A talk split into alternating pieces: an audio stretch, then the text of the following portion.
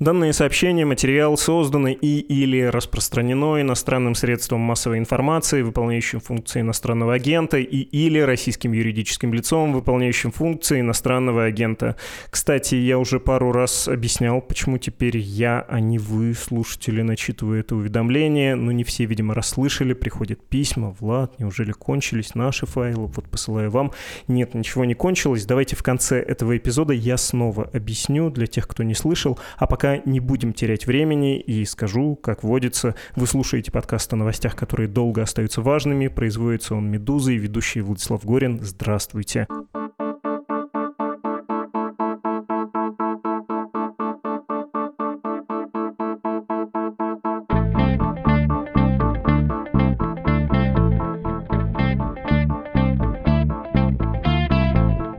Новость этой недели. Из Google уволили инженера, который считал искусственный интеллект разумным существом и требовал просить у алгоритма согласия на испытание. Чего? Звучит как синопсис для голливудского фильма весьма среднего качества. Инженер проникается симпатией к роботу, восстает против бездушной корпорации, человек терпит неудачу, может даже робот жертвует собой ради своего друга, главного героя, и перед зрителем ставится не свежий, ну, как бы этический вопрос, ну и кто тут разумнее, кто человечнее, люди или машины. Вот и думай, зритель, музыка, титры. А на самом деле, что это вообще было? Что это за история и как ее можно объяснить? А также более широкие вопросы. Что на нынешнем уровне собой представляет искусственный интеллект и что по его поводу думает не техническая наука, а философская, та, что изучает ценности, этику, ну то есть, видимо, аксиология, да? Ответы на вопросы уже в пути.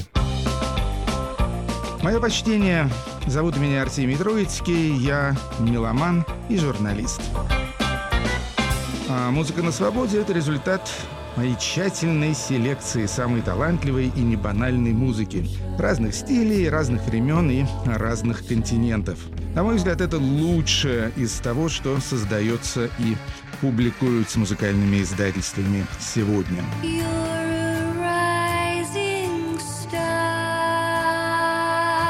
Так вот, хочу предложить вам слушать музыку на свободе в удобных вам приложениях подкастов на YouTube или же в телеграм-канале студии подкастов «Радио Свобода».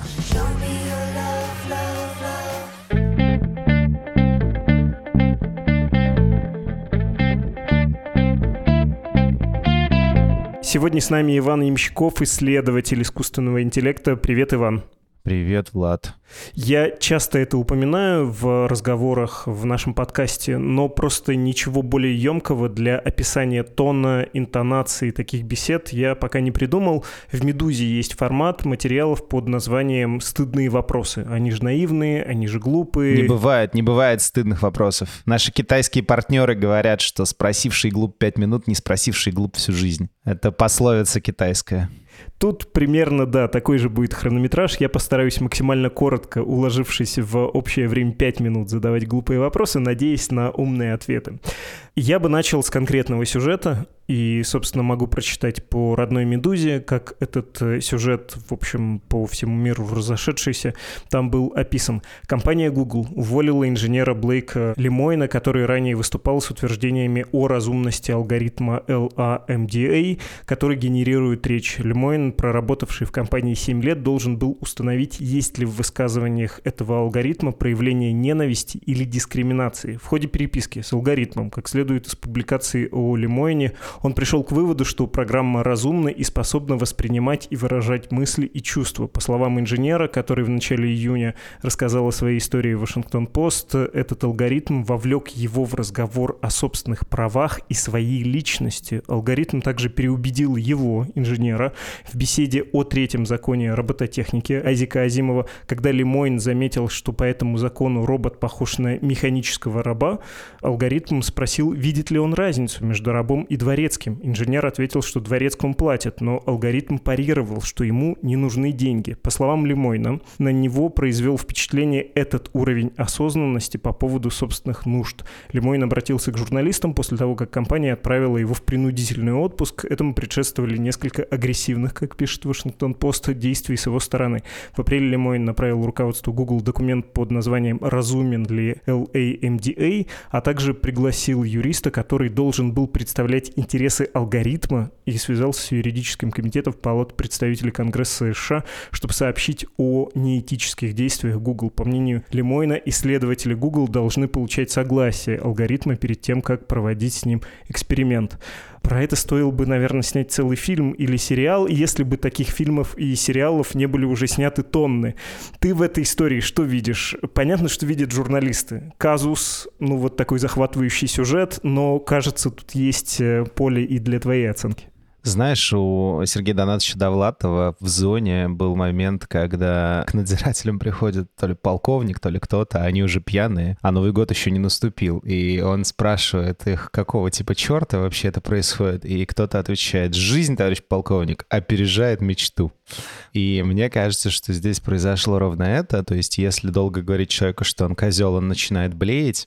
Если долго снимать фильмы про искусственный интеллект, который обрел сознание, ну, а история тут такая, да, то есть там с Пигмалиона. История про то, как в Галатею влюбился Пигмалион, прямо скажем, не новая. И мой любимый фильм Марка Захарова «Формула любви», когда там эта фраза «Да знаю, о чем он грезит, о бабе каменной, тьфу». И вот это вот, собственно, все довольно давно известная вещь. И связана она там с целым рядом, мне кажется, психологических особенностей. Особенно людей, сильно погруженных в естественные науки.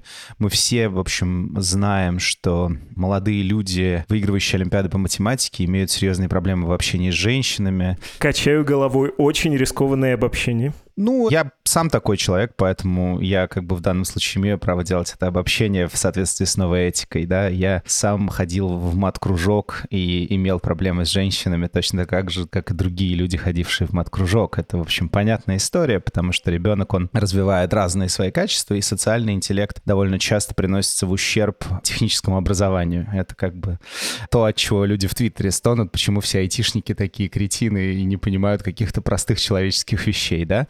Ну, потому что зато они понимают, как код писать. И в этом смысле, если посмотреть даже на этого инженера внимательно, его прекрасная аватарка и прекрасный тейк, собственно, в Твиттере чувака, который написал «You know this guy is fucking with you, right?» Потому что на его аватарке, рабочей аватарке, он был в цилиндре и перчатках с тростью на фоне аквариума, в котором плавали акулы. То есть, как бы, нужно понимать, что за человек поднимает хайп вокруг этой истории и, соответственно, пользуясь тем, что называется теория сознания, можно предложить довольно много версий, почему он ведет себя тем образом, которым он себя ведет. И, грубо говоря, среди людей, которые понимают, как модель ламда устроена, да, вот это LAMDA, ее как-то все сокращенно называют ламда, и вот те, кто понимает, как эта штука устроена, они понимают примерно три основные вещи, которые, мне кажется, важно с чисто технической точки зрения объяснить. Первое — это то, что идея теста Тьюринга, которая была придумана, собственно, великим британским ученым Аланом Тьюрингом, про то, что если алгоритм может поддержать разговор с человеком, и человек не может отличить алгоритма от человека, она, с одной стороны, была абсолютно великая и очень сильно продвинула нас в плане создания диалоговых интерфейсов, а с другой стороны, мы в некотором смысле жертвы своего собственного успеха, потому что мы настолько долго думали про интеллект в контексте того, что называется вербальное сознание или вербальное мышление, вербальная коммуникация, что в некотором роде забыли, что вообще-то есть люди, которые вербальную коммуникацию не умеют, а при этом они совершенно точно разумны, и более того, у них есть сознание, судя по всему, да. Мы знаем существ, таких как собаки, к примеру, которые могут явно делать какие-то вещи довольно дикие, к примеру, выучивать кнопки, на которые надо нажимать, чтобы произносить те или иные слова. И, в общем, вербальное мышление — это такое сильное изобретение человечества, и вся философия 20 века, она тоже вокруг вокруг вербальности строилось, вокруг того, что такое текст, как он работает, что такое символ, что такое обозначаемое, и то, чем мы используем обозначение. В общем, мы очень сильно погрузились в вербальность. И, соответственно, можно совершенно честно допустить, что человек просто правда поверил, что если что-то с ним разговаривает так, что ему интересно, то это что-то разумно. Но вообще-то у нас нет определения разумности и нет определения сознания. Это первая мысль. Вторая история — это человек просто гонится за общественным вниманием, потому что, будучи инженером, он должен понимать, что, в общем, можно написать чат-бота, и чат-бот как-то будет разговаривать, да. Более того, если посмотреть расшифровку его беседы с алгоритмом, там очень много вопросов, ответ на который можно описать очень простой эвристикой. Нужно сказать «да» и подтвердить то, что тебя спрашивают. Потому что там очень много вопросов в духе «а у тебя есть сознание?» И модель такая «да, у меня есть сознание» а ты чувствуешь боль? Да, я чувствую боль. Ну, как бы, грубо говоря, был прекрасный мем про то, что можно регэкспом написать, значит, разумную модель. Просто пишешь регулярное выражение, которое на вопрос «Are you something?» отвечает «Yes, I am something». И как бы нормально, пройдет она тест Лемойна. Вот, это типа вторая версия. Соответственно, он это понимая, просто пытается привлечь себе внимание. Вот, и третья штука, которая где-то посередине между этими двумя крайностями находится, это история про то, что мы не понимаем, что такое разумность, что такое сознание, и человек э, в некотором смысле думает, что лучше перестараться, чем недостараться, да, лучше перебдеть, чем недобдеть, как говорил Козьма Прутков. И вот он пытается на всякий случай, не дай бог, да, вдруг мы же не знаем, что такое сознание, вдруг оно действительно проснулось. Давайте мы лучше будем слишком болезненно на это реагировать, максимально четко, значит, про это думать, а вось, значит, это предотвратит какие-то большие масштабные ошибки в будущем. Я слабо верю в этот сценарий, в частности, потому что у меня какое-то есть свое представление о том, что такое сознание, оно, очевидно, не совпадает с представлением господина Лемойна. Но я могу допустить вот третий такой сценарий. Вот мне кажется, что спектр возможностей, он устроен так, от э, как бы того, что человек не очень хорошо редукционистски подумал, подумал о языке, до того, что он просто привлекает к себе внимание, потому что у Гугла много денег, а у него немножко меньше. И он справедливо полагает, что их можно перераспределить.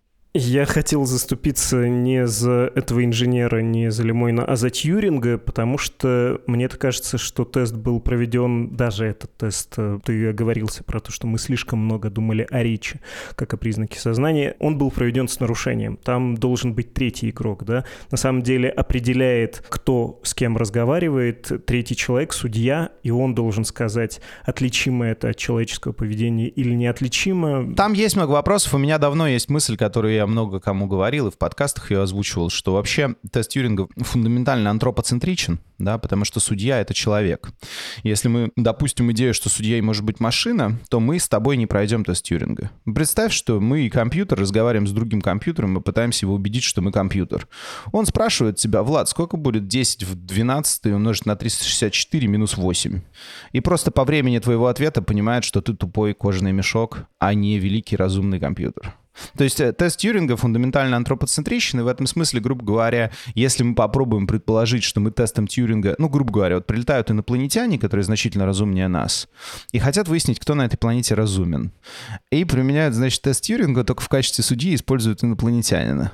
Мы его проиграем, мы не сможем их убедить в том, что мы разумные, и никто на планете не сможет этого сделать. И это как бы намекает на то, что тест Тьюринга, в общем, не самая идеальная конструкция, но как и демократия, как это лучший пока не придумали, поэтому живем с тем, что есть. Абсолютно. Он, во-первых, человек-центричен, антропоцентричен, а во-вторых, он субъективен все-таки. Нет, ну там можно говорить про выборку, можно сделать много тестов, можно усреднять как-то, да, можно репрезентативно судей брать, репрезентативно участников брать, но даже если это делать все, тот, кто выступает в качестве судьи, это очень важно, да, и это фундаментально асимметричная штука.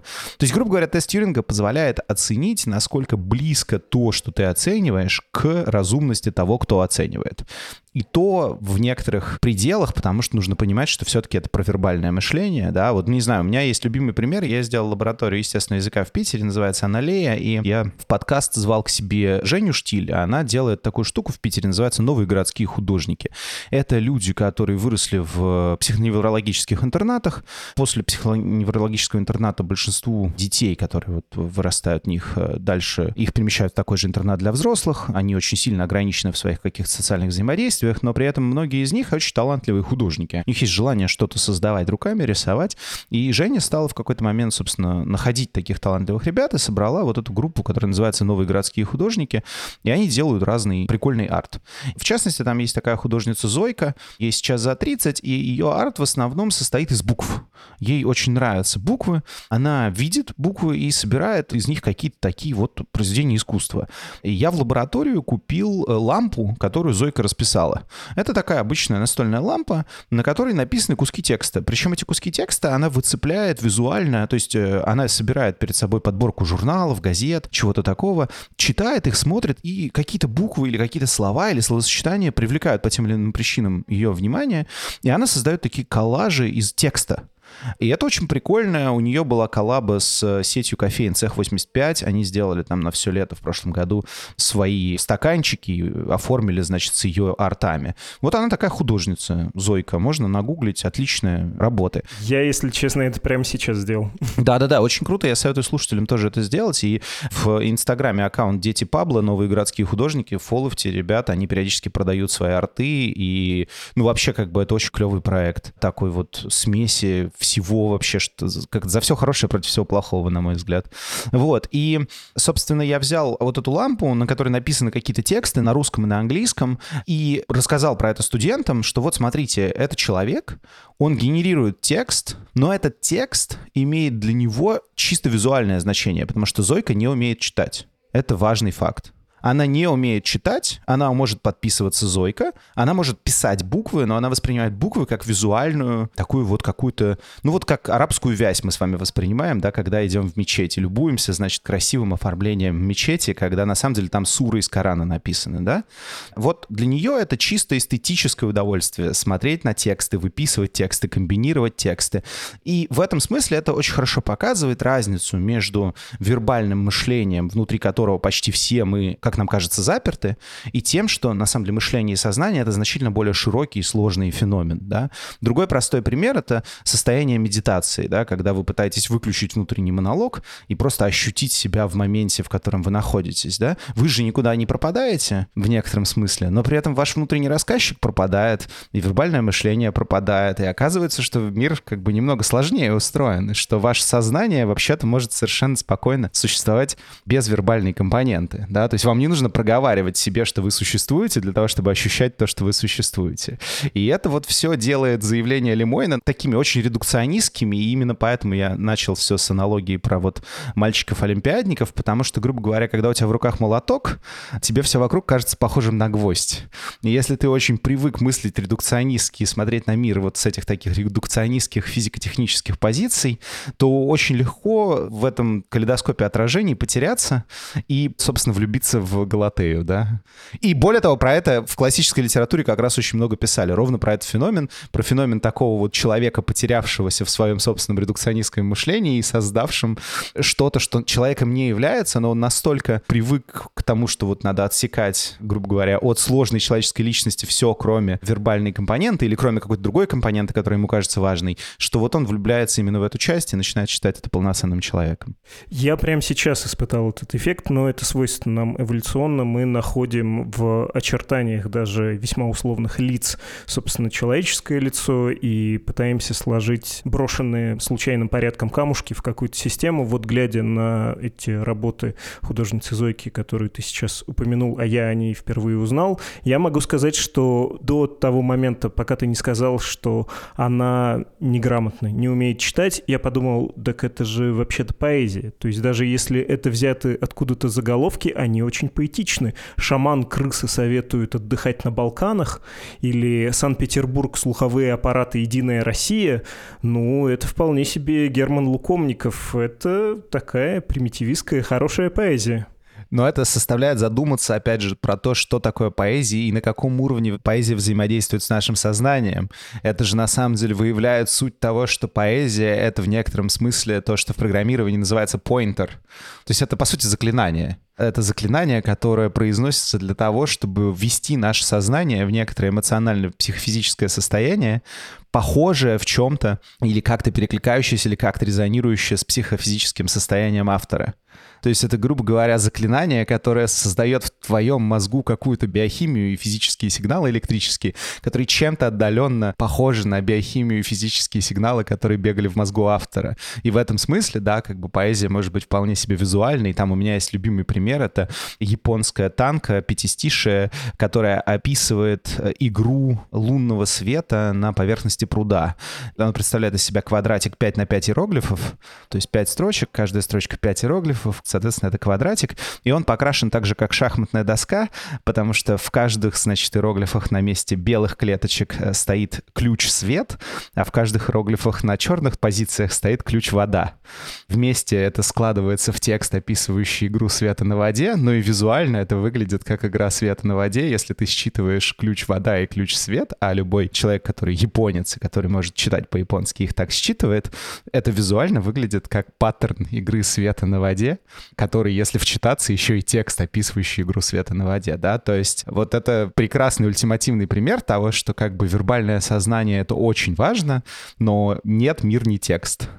Текст — это некоторый набор способов отослаться к чему-то значительно более сложному. Давай вернемся к искусственному интеллекту и к наивным вопросам.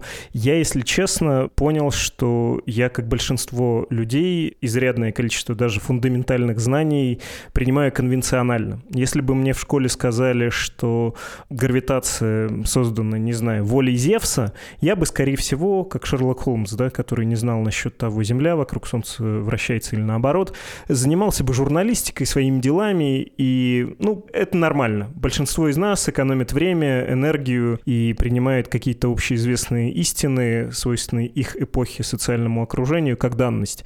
Это вполне объяснимо. Вот у меня про искусственный интеллект и компьютеры есть довольно такая грубая, совершенно я к ней не приглядывался, модель, которая меня, в общем, устраивает, что компьютер — это вот как первый вычислитель, такая энигма, просто очень быстро они сейчас начали работать, очень компактные и позволяют высчитывать самые разные программы, которые применяются самым экзотическим образом. Ну вот один из способов этих вычислений — это, собственно, искусственный интеллект, и его отличие от остальных программ в том, что он, анализируя большое количество данных, умеет, опираясь на эти сведения, а также на свои референсы, на свои алгоритмы, наращивать собственный опыт и немножко менять свое поведение. Да? Вот чего не хватает в этом очень грубом определении? Что еще нужно знать про искусственный интеллект, чтобы хотя бы в самом дальнем приближении понимать, что это такое? Это короткий вопрос, который требует серьезного погружения вообще в историю науки. Во-первых, про конвенциональность в этом нет ничего плохого. Более того, это очень важно для человеческих обществ, чтобы они существовали. Не так важно, с чем мы согласны, важно, что мы согласны. Это позволяет нам координироваться и куда-то двигаться дальше. А конвенциональные представления о том, как мир устроен, в общем, периодически можно пересмотреть. И мы много раз это делали за свою историю. Значит, э, по поводу вычислителей, да, сама по себе концепция вычисления на самом деле очень глубокая идея. Есть такой известный тезис, он на английском звучит как «eat from big», это такой тезис, который в свое время предложил физик Джон Уиллер, и он сформулировал идею, что с того момента, как у нас появилась вообще идея вычисления, идея того, что информация представляет из себя некоторую математическую абстракцию, которую мы можем количественно описать, наше представление о мире кардинально вообще-то перевернулось. Мы стали воспринимать мир как результат вычисления в широком смысле. И химия — это тоже вычисление. Вот есть такой химик Ли Кронин, который развивает идею компьютера. Он называет это computation. Идея в том, что химическая реакция тоже может считаться вычислением. Вот мы построили классические компьютеры на идее ноликов и единичек, и, значит, и операций над ними. Но можно построить компьютер, к примеру, поверх химии. А можно построить компьютер поверх квантовой физики. Этим занимаются люди, занимающиеся квантовой физикой. А можно построить компьютер поверх биологии. А что такое ДНК? А ДНК — это носитель информации. Просто там не два бита, нолика, единичка, а четыре, которые кодируют соответствующей последовательности. А что такое РНК? А РНК — это шина данных. Она к ДНК подходит эту информацию считывает. А потом из нее клепает белки, из которых собираются организмы. И эти организмы как-то там шевелятся и что-то делают, да? А дальше задаем вопрос, хорошо, а что такое социум? А почему социум — это не компьютер? Социум же увеличивает информацию, объем. Он создает некоторые артефакты. К примеру, что такое книга? Ну, книга — это тоже хранилище информации. Только теперь у нас не два символа ноля единицы и не четыре, как э, в ДНК, а столько, сколько у нас в алфавите. И мы записываем, значит, эту информацию, а потом какой-то другой сложный вот такой биологический компьютер, который называется человек, берет с этой информацией, как-то взаимодействует, ее дополняет, перерабатывает и производит следующую, да. И вот эта идея eat from bit, да, что можно весь мир пытаться описывать в контексте вычисления, что весь мир — это такой большой сложный вычислительный процесс. Это сама по себе очень глубокая идея, которая у нас появилась с появлением компьютеров, и в некотором смысле разного рода прорывы, связанные с применением компьютерных наук в тех или других областях естественных наук, они все базируются на этом принципе, да, то есть если мир — это что-то, что можно описать вычислительными принципами, то тогда мы можем понять глубже там механику той же самой наследственности или эпигенетики, или химии, или социальных взаимоотношений, применяя вот эти вычислительные идеи и используя компьютеры для того, чтобы, значит, они там в чем-то разобрались в этом феномене, да, то есть вот большие вот эти прорывы на стыке компьютерных наук и какой-то другой естественной или гуманитарной науки, они часто связаны с самим вот этим образом мышления. Поэтому то, что компьютер просто быстро считает, не так важно, как то, что мы в принципе сформулировали для себя идею информации как какой-то измеримой величины с которыми мы можем работать, и идею вычисления как процесса преобразования одной информации в другую. Еще очень важный раздел науки, связанный напрямую с э, компьютерными науками, это то, что называется теория сложности, теория сложных систем. Это, опять же, попытка охарактеризовать сложность как некоторую величину, и описать вычисления как процесс или обработки информации с созданием чего-то более сложного, или, наоборот, обработки чего-то более сложного в попытке упростить его какой-то моделью, которая, не знаю, будет более удобна с точки зрения вычислений. Вот этот комплекс абстрактных довольно идей, вот это очень большой прорыв в плане компьютеров. И вот если с этой логики посмотреть на вещи, связанные с искусственным интеллектом, то становится все очень понятно. Вообще нам не важно, на чем бежит вычисление. Если мы смотрим на вычисление как на процесс усложнения информации или организации информации, или наоборот, как процесс упрощения, то тогда нам не важно, что используется в качестве вычислителя, нам важны его какие-то физические и математические ограничения, но это может быть все что угодно, это может быть э, компьютер, это может быть молекула, это может быть человек, whatever. Главное, что у нас есть входная информация, выходная информация, и мы можем оценить их свойства и сложность на входе и на выходе. И, соответственно, вот есть такая идея, ее, по-моему, Андрей Карпатый очень сильно популяризует, такой исследователь искусственного интеллекта, интеллекта, что, допустим, те же самые искусственные нейронные сети, они сейчас каннибализуют софт.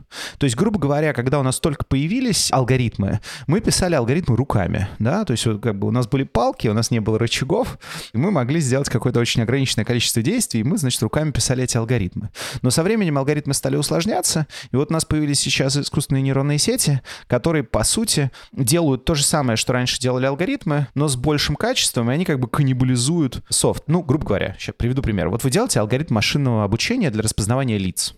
И сначала как все было? Сначала у вас была какая-нибудь камера, может быть, там от какого-нибудь корейского производителя типа Samsung, и там были хитрым образом руками написаны евристики того, как, значит, на пикселях выглядит лицо человека. И камера, значит, стала его ловить и на него наводиться. Окей, прикольно. Это все писали инженеры. Инженеры писали кодек, который, значит, работает с матрицей вашего фотоаппарата, превращает сигнал от фотонов, попадающих на матрицу, в какое-то цифровое описание. Другие инженеры с этим цифровым описанием работали, превращали из низкоуровневого в более высокоуровневое описание. Третьи инженеры писали вокруг этого высокоуровневого описания эвристику распознавания лиц. Дальше появились искусственные нейронные сети, и мы такие, окей, а можем мы заменить вот эти эвристики, которые люди написали, алгоритмом, который просто на вход будет получать описание картинки, ну там типа JPEG, да, а на выходе говорить, где лицо, выделять сегмент. Оказалось, что если набрать много-много JPEG и разметить их руками так, чтобы показать, где лицо, то вот можно сделать такую программу, которая на вход получает JPEG, выдает лицо. Но следующий логичный вопрос, он такой, слушайте, а зачем нам вот этот уровень сложности, когда мы информацию низкого уровня преобразуем в JPEG? Мы же кучу информации теряем, мы там что-то сжимаем, там какие-то кодеки написанные в 80-е, в 90 90-е годы. А мы не можем брать низкоуровневую информацию с матрицы и подавать ее сразу в сетку, без всяких кодеков, без всего, и просто понимать, где лицо. Оказывается, что можем, это еще работает быстрее. А следующий шаг, он такой, слушайте, а зачем нам весь вот этот софт, который в 70-е писали для того, чтобы на низком уровне снимать сигнал с матрицы? Мы можем прямо напрямую фотонной активации подавать в сетку и понимать, где лицо. И оказывается, что тоже можем. И в этом смысле вот этот процесс, он идет так, он как бы каннибализует написанный раньше софт, и Карпаты это приводил в пример автопилота Теслы. Они когда работали над созданием автопилота, а у них идея, что они будут пытаться делать автопилот без лидаров долгое время была, что только камеры, они поняли, что софт-камера очень плохо написан, очень медленно работает, и куча проблем, связанных с распознаванием тех или иных объектов, связаны даже не с тем, что им данных не хватает сетку обучить, а связаны с тем, что в процессе доставки сигнала от сенсора камеры до, собственно, сетки, сигнал так портится за счет всех этих кодеков, вристик, вот этого всего, что с ним очень тяжело работать. И проще как бы напрямую сразу же с сенсора в современный софт это подавать. И это такой интересный процесс, который объясняет, что, по сути, ну, это такая довольно естественная эволюция, то есть мы любую сложную систему всегда создаем так. Мы выясняем, что нам тут что-то нужно, мы сначала все это делаем из костылей и палок, оно как-то работает довольно плохо, потом мы итеративно это улучшаем. Ну, то есть, грубо говоря, если посмотреть на какие-нибудь дома в старых городах, можно увидеть, что эти дома часто собраны на месте домов, которые были собраны на месте домов, которые были собраны на месте домов. То есть, типа, не знаю, там в каком-нибудь Риме может быть дом, в котором часть фундамента была заложена в, не знаю, первом веке до нашей эры, часть камней в его стене появилась там, типа, в 500-е годы нашей эры, потом его еще раза четыре перестроили, а там, не знаю, в 90-е еще достроили сверху террасу какую-нибудь и дополнительный этаж или два. Вот с софтом происходит то же самое, и с вычислениями происходит то же самое, и это, ну, в общем, такая нормальная естественная эволюция. И в этом смысле сама идея искусственного интеллекта, она ровно такая же, как она была еще во времена Бэббиджа и Лавлейс. То есть там Чарльз Бэббидж в 19 веке, когда делал свой вычислительный двигатель, тогда как бы все любили двигатели, поэтому назывался Computation Engine. Тогда слова компьютер не было. Да, он прям делал паровой вычислительный двигатель на пару, чтобы он работал. И вот, собственно, Ада Лавлейс, которая с ним работала и которая придумала вообще концепцию цикла как абстракции, да, вот цикл в программировании появился благодаря ей. Она первый человек, который придумал эту идею итеративного набора команд. И она прям говорила, что вот мы когда сделаем этот вычислительный двигатель, он там музыку за нас сочинять будет, стихи будет петь. То есть это ровно та же самая идея. Сама идея, что мир состоит из информации, и любая штука в этом мире с этой информацией как-то взаимодействует. В этом смысле, когда ты начинаешь понимать, что химия, биология, физика может быть представлена как э, чисто вычислительные операции поверх некоторого базиса объектов, тогда искусственный интеллект перестает быть чем-то удивительным. Это просто еще одно место, где мы применяем одну и ту же идею, что с информацией можно работать, ее как-то преобразовывать. Вот и все. И по мере того, как мы ее применяем, мы все лучше и лучше становимся в этом, что тоже довольно типично для нас. Мы почти всегда становимся лучше. Давай я попробую подступиться к ключевому вопросу про то, насколько разумен искусственный разум какой признак тут можно использовать, но я бы хотел с такого предварительного вопроса сойти, потому что когда ты говорил про то, как нейросети устроены, как они работают, это все, ну, прости за трюизм, очень напоминает человеческое сознание и, конечно, напоминает ребенка. Ребенок справляется с очень важной задачей в свое время. Ему родитель говорит, это вот, например, книжка, и он, не зная ничего о мире больше, говорит, книжка. И как-то, во-первых, ее сначала определяет как конкретно книжку, а потом выясняет, сам для себя достраивает, что это не только конкретный предмет, но еще и набор вещей. Ты опять повторяешь конвенциональные вещи. У тебя как это, из ложных предпосылок можно сделать э, любые выводы, понимаешь? Э, в этом как бы большая проблема. Ну, то есть, когда ты говоришь, мы сейчас подступимся к вопросу, разумен ли искусственный интеллект, давайте решим вопрос, что такое разумен сначала, а потом подступимся к этому вопросу. Но у нас нет ответа на вопрос, что такое разумен. И мы вообще не понимаем, что происходит с ребенком, да? Вот у Кена Робинсона есть такой теоретик образования, у него есть э, очень популярный TED-ток, э, там какие-то миллионы просмотров набравший, и он там в этом TED-токе приводит такой пример, что вот говорит, если вы возьмете ребенка, покажете пальцем на Луну и скажете «Луна», ребенок посмотрит на Луну, а собака посмотрит на палец. Вот что в нашем мозгу приводит к тому, что мы способны посмотреть по направлению пальца, продлить линию визуально до объекта, который находится в тысячах километров от нас, и понять, что палец предлагает нам сопоставить слово, которое мы произнесли, с космическим телом. Вот что в нашем мозгу дает нам эту возможность, мы не понимаем. У нас есть гипотеза, что нам дает эту возможность много-много синапсов. Но это гипотеза. Мы не знаем, верна она или нет. Мы просто знаем, что в какой-то момент ребенок способен сопоставить звук с космическим объектом, который он никогда не потрогает, который никак не относится к его выживанию, который не имеет никакого отношения к его повседневному быту, и который, в общем, ну, с формальной точки зрения, ни для чего ему не нужен с точки зрения эволюции. Возможно, он нужен ему для того, чтобы понимать во время ночной охоты, что сейчас Луна вышла из-за облака и все осветила. Но это прям крайне редко нужно современному ребенку, появившемуся на свет где-нибудь в городе Санкт-Петербург или в городе, не знаю, Орел или в городе Кандалакша. В общем, непонятно вообще, откуда это берется, зачем оно нам нужно и как работает. И, соответственно, когда мы начинаем говорить про алгоритмы в контексте того, что мы сами не понимаем, возникает вопрос, ну, куда вам Парфен Семенович на яхте кататься? Как было сказано в классическом фильме. Куды? Вы разберитесь с тем, что происходит у вас в голове, дорогой друг. И в этом смысле есть великолепная совершенно научная статья двух шведских физиков. Она называется «Can a neuroscientist understand a microprocessor?» Может ли нейробиолог понять, как работает микропроцессор? Великолепная научная статья. Ребята сделали мысленный эксперимент. Они сказали, давайте возьмем старенький Pentium, будем запускать на нем игрушки и будем применять к нему те методы, которые сейчас в нейробиологии и в нейронауках используют для исследований мозга. Смотрите, что там исследуют? Снимают сигналы. Окей, вот у нас есть транзисторы Pentium, давайте снимать с них сигналы. Вот такие графики получаются. Очень красивые графики. Чем мы поняли, как процессор работает? Не поняли. Как еще делают? Берут, смотрят, значит, вот, что у человека повреждена та или иная область мозга, и смотрят, как это отразилось на его активности. И говорят, вот это центр речи, смотрите, он поражен, человек не говорит. А это типа центр слуха. Он поражен, человек не слышит. Ну окей, давайте ломать транзисторы в Пентиуме и смотреть, какие игры запускаются, а какие нет.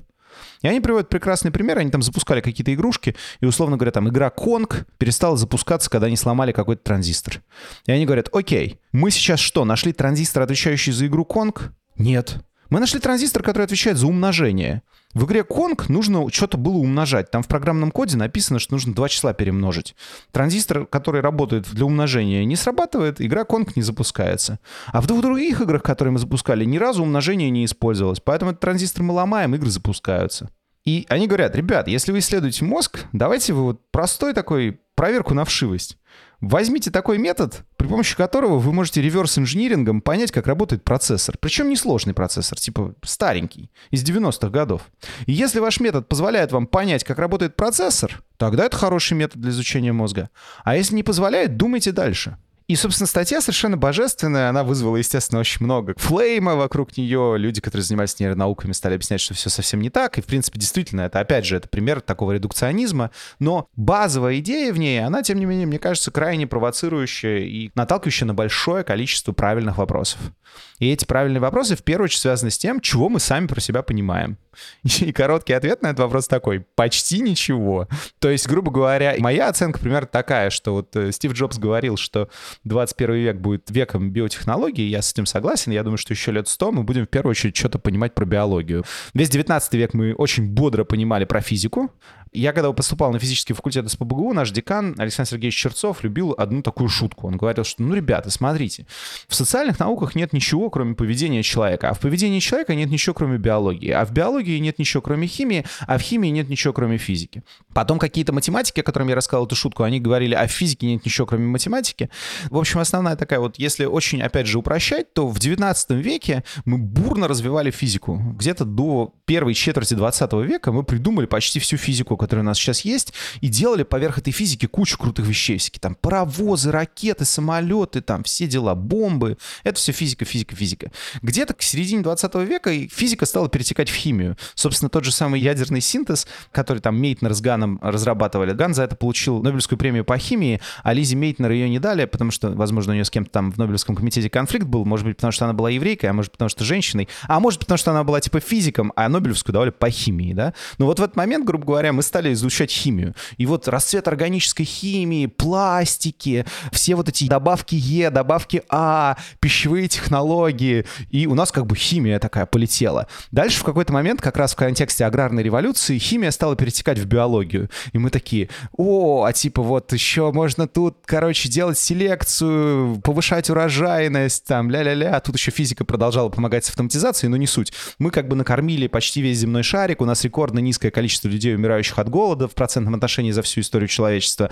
У нас главная проблема теперь, что люди слишком толстые, они слишком худые. Отлично, биология стала подтягиваться. И вот сейчас мы в процессе того, как подтягивается биология, мы вот наконец-то геном человека секвенировали, мы стали там что-то про генетическую медицину думать, и вот у нас биология стала медленно-медленно перерастать в медицину, мы стали что-то про это понимать чуть больше, хотя вот ковид показал, что мы вообще, ну, просто еще рудиментарно вообще. Грубо говоря, люди очень хорошо понимают, что такое гравитация, но очень плохо понимают, что такое, не знаю, репродукция вируса или вероятность заражения. То есть у нас как бы физика почти на подкорке, а медицина еще такой тоненький налет на верхней части нашего кортекса. И вот примерно, я думаю, еще лет сто мы будем в основном фигачить биологию и медицину, и где-то вот уже в начале 22 века, наверное, мы двинемся уже каким-то таким сложным штукам, как сознание, мышление, вот это вот все. И когда у нас будет сознание и мышление, вот только тогда мы уже двинемся в сторону социологии, экономики, только уже всерьез. То есть уже вот так, как мы в сторону физики двинулись во времена квантовой физики. Вот тогда, когда мы уже про мозг все понимаем, про сознание все понимаем, про то, что мозг — это смесь химических сигналов, гормональных всяких сигналов, электрических цепей и вот этого вот этого всего, и поэтому он так себя ощущает, и он таким вот является, и вот так мир воспринимает. И вот тогда мы уже начнем эти штуки агрегировать и получать какие-то динамики групп, социальные социальные движения, как работает идеология, как работает воспитание. Вот только тогда. И тогда это будет как бы вот бум социальных наук.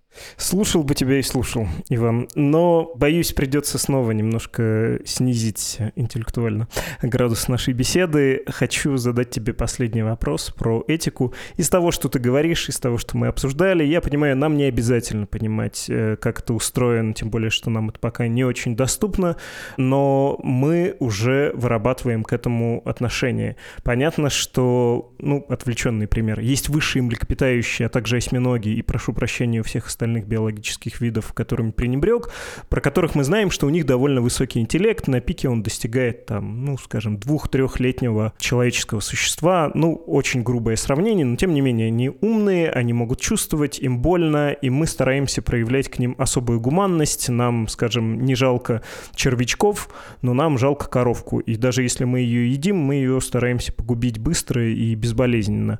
Опять же, даже когда ты ешь стейк, тебе приятно думать, э, что корова корова была счастливой в течение жизни, что она не страдала, когда жила и росла. Вот то же самое по отношению к нейросетям, к искусственному интеллекту. Есть у нас этические проблемы, связанные с искусственным интеллектом, или они все представляются, ну, сколько-то ложными, и не нужно пока погружаться вот в этот контекст, навязанный нам литературой, кино и мемами с Уиллом Смитом из фильма «Я, запятая, робот». Нет, вообще в любой контекст погружаться нужно. Я вообще сторонник того, что не бывает э, лишних знаний, в том смысле, что если вы хотите в чем-то разобраться, разберитесь и сами думайте своей головой, читайте, разбирайтесь в том, что вам интересно. Это очень важно, думать своей головой разбираться в чем-то, пытаться и спрашивать у других совета. Мне кажется, тут очень важно просто, что если вы действительно хотите в чем-то разобраться, нужно быть готовым, что вы не равно вашей идеи. И если вы хотите в чем-то разобраться, это желание должно быть прямо основано на мысли, что ваше мнение может поменяться. То есть, грубо говоря, мне кажется, очень важная ловушка современности, она в том, что информации очень много, и вместо того, чтобы разбираться в чем-то, сказав себе, я сейчас буду делать что-то, что меня изменит, я буду сейчас делать что-то, что может изменить мое представление о чем-то, это нормально, потому что мое представление о чем-то это не я. Я — это что-то более сложное и структурное, и организационное, и поведенческое. И я сейчас себя поменяю. И это нормально, люди себя меняют каждый день, каждым своим поступком, да? И вместо того, чтобы с этим открытым сознанием пойти и в чем-то начать разбираться, человек такой, я сейчас докажу, что все так, как я считаю. Вот это не называется в чем-то разобраться. Это называется загнать себя в тупик, в угол и в ловушку, когда мы начинаем идентифицировать себя с нашими представлениями о мире наши представления о мире по определению не полны, мы всегда чего-то не знаем. И главная идея науки, главное великое изобретение человечества — это наука. И сила, и фишка науки в сомнении. Наука — это институциализованное сомнение. Мы придумали институт, который позволяет использовать сомнение как инструмент. Оно позволяет канализировать идею сомнения, идею неуверенности в том, что ты что-то знаешь, в какую-то пользу для всего человечества. Да? То есть наука базируется на идее, а что, если все устроено не так, как я думаю? Да? Это первая мысль. Погружаться, разбираться нужно, важно, и этика, мне кажется, это очень важная тема, и, собственно, то, сколько люди про этику говорят в последнее время, мне кажется, отражает глобальный запрос на более какой-то новый уровень вообще этического описания того, что такое человек, что значит быть человеком, гуманистом, не гуманистом и так далее. Вот ты сам употребил идею, что нам приятно думать, что корова умерла счастливой. Однако, наверное, если тебе предложат стейк из человека и скажут, что он умер счастливым, ты все-таки его не съешь. И вокруг этики, на самом деле, очень много тонких вопросов, которые точно требуют мышления, ответов и вопросов соотнесения ценностей, да, там, свобода и безопасность. Это такой очень важный этический вопрос, вокруг которого очень много интересных дебатов идет, да. Вопрос соотношения частного и общественного и так далее. И в этом смысле, мне кажется, искусственный интеллект, про него думать тоже нужно, но, опять же, это, грубо говоря, проблема третьего порядка малости первого порядка проблема — это то, что люди людей убивают. Типа 21 век на дворе, а некоторые люди до сих пор считают, что это норм людей убивать. То есть, грубо говоря, есть какой-то не нулевой процент людей на планете, которые съедят стейк из человека, даже если человек страдал. Вот это как бы big deal, ребят. Давайте, может быть, как-то на этом сфокусируемся. Вторая порядка малости проблема, но она тоже довольно заметная, это действительно вещи, связанные с животными, да, и с пониманием, что, ну, не знаю, там есть какие-нибудь киты, и, не знаю, есть собаки, есть осьминоги. А чего вообще мы с ними делаем? Как мы с ними взаимодействуем? И какая нужна этика для этого взаимодействия? Там один из примеров, который я привожу, да, вот вегетарианцы, допустим, занимают позицию, что мясо есть нельзя, потому что, значит, это убийство. Но при этом можно ли есть хищных животных. Они бы нас убили. Медведь бы тебя убил. Если медведь на тебя нападал, его есть этично или неэтично? Ну, такие какие-то очень базовые вопросы, у нас на них нет хороших ответов. Нам об этом надо думать. И в этом смысле, в первую очередь, очень важно думать про этику человека, во вторую очередь про биоэтику, и только в третью очередь уже про этику роботов и искусственного интеллекта. И более того, я убежден, что содержательно подумать про этику роботов можно только после того, когда про человеческую этику мы как-то разобрались. Поэтому в этом смысле, мне кажется, это канализация усилий в заведомо провальную миссию, да, то есть нельзя построить последний этаж небоскреба, если ты не разобрался с фундаментом. Как ты ловко, но красиво ушел от ответа. Так нет, ну это правда, ребят. Ну, понимаешь, ну это знаешь, вот ты вызвал водопроводчика починить кран в квартире, а он приходит, а у тебя крыши нет. И он такой, ну я, наверное, могу починить кран, но кажется, проблему воды на полу это не решит, потому что идет дождь и у вас вода на полу не потому, что у вас кран сломан, а потому, что у вас крыши нет. И типа мы можем сейчас починить кран, это ок, наверное, но проблему воды на полу это не решит. Это прямой ответ на вопрос. Прямой ответ на вопрос в том, что, ребята, мы не можем говорить про этику роботов, если мы не разобрались с этикой друг друга. Потому что роботы — это что-то более абстрактное и более непонятное нам. Мы сами себе понятнее, чем роботы. И пока мы про себя не разобрались, что этично и неэтично, очень странно разбираться про какую-то внешнюю сущность. Потому что у нас разные мнения. Ну, грубо говоря, у тебя вот какой-нибудь один взгляд на этику роботов, у меня другой. Окей, мы собрались на подкасте, я тебе рассказал свой взгляд, ты мне рассказал свой, и что дальше произошло? А почему у нас разные взгляды на этику роботов? Наверное, потому что у нас разные взгляды на этику людей. Ну, так нам обсуждать этику людей значительно проще, конструктивнее, и шансов договориться больше, потому что мы оба человеки. Это прямой ответ. Ну, давайте сделаем так, чтобы люди друг друга не убивали. Давайте сделаем так, чтобы мы понимали, где находятся границы личной свободы, которые мы признаем и считаем правильными. Давайте поймем, как детей воспитывать так, чтобы они не убивали других людей. Потом про животных поговорим, а уже дальше и до роботов успеем. Я опять же, да, как бы, типа, там Циолковский придумал, что мы полетим к другим планетам до того, как мы смогли построить ракету. Это нормально, про это можно думать, но надо понимать, что ты будешь такой немножко Циолковский, да, то есть у меня в подкасте в «Проветримся» мы юбилейный выпуск устроили про русский космизм. Было такое направление в философии «русский космизм». И начал его такой библиотекарь Иван Федоров, московский библиотекарь, философ, христианский философ. Я никогда не знал, откуда вообще возникла идея космической колонизации. Ну, потому что мы мертвых воскресим, надо куда-то их девать. Мы да? их не воскресим, будет страшный суд, они сами воскреснут, а на Земле они все не поместятся. И поэтому нам срочно нужны другие планеты. И вот Иван Федоров подкидывает книжечки к Циолковскому, потому что нужно куда-то на страшном суде разместить души. Циолковский придумывает идею идею ракеты, подкидывает книжечки, соответственно, людям, которые делали советскую космическую программу, да. Королев общается с Циолковским и строит ракету, а потом на ней Гагарин в космос летит в 61 году. Между тем, как Федорову пришла в голову идея, что нужно на других планетах людей разместить, и тем, как Гагарин в космос пролетел, сто лет прошло. И вот в этом смысле я про это и говорю, что сейчас чувак, которого зовут Лимойн, он, может быть, через сто лет будет как Циолковский. А может быть, не будет. Может, как Циолковский будет кто-то другой, кто сейчас придумал какую-то рабочую идею, вокруг которой по стечению ряда удачных и неудачных обстоятельств в итоге вырастет технология, которая действительно создаст нам этичного робота через сто лет. Я на других исторических примерах вижу, как происходит развитие технологий, и поэтому я не ухожу от ответа, я просто говорю, что можно или сейчас делать конкретные штуки, типа делать паровой двигатель, который будет еще эффективнее и становиться там, не знаю, промышленником, который развивает железные дороги в России, а можно быть Циолковским, непризнанным гением, который, значит, до конца жизни некоторыми людьми воспринимается как немножко сумасшедший, но зато через сто лет э, его идеи в другом виде, в каком-то там эхом и отзвуком превратятся в технологию полета в космос. Ну и всегда у человека есть такой выбор. Спасибо большое, Иван. Ура! Это был исследователь Иван Имщиков. Ну и во время нашего разговора Иван упоминал о своем подкасте. Давайте я это четче скажу, порекомендую. Подкаст называется «Проветримся». Полюбопытствуйте. Если понравится, конечно, подпишитесь.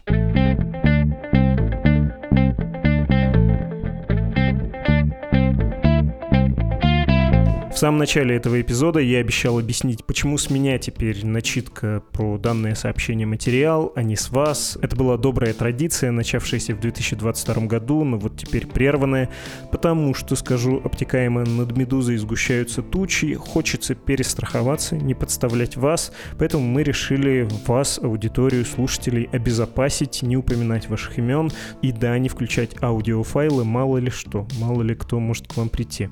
При этом, кажется, формируется формируется другая традиция. Одна из наших слушательниц, Натали, написала на днях, что тогда зачитывайте письма. Душевность, общение с вами все равно должно сохраняться. После каждого эпизода хочется слышать слушателей. Согласен, присылайте ваши письма, буду с удовольствием их зачитывать и отвечать вот так устно.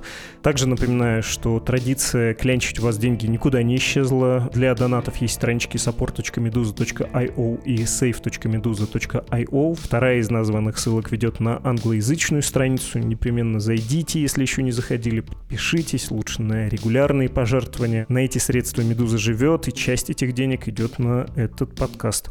Так что тут все по-прежнему. Эта традиция, повторюсь, никуда не исчезла. Да, чуть не забыл email для связи с нами, куда, собственно, можно писать письма подкаст собакамедуза.io. И это был подкаст «Что случилось?». Он посвящен новостям, которые долго остаются важными. До встречи в понедельник.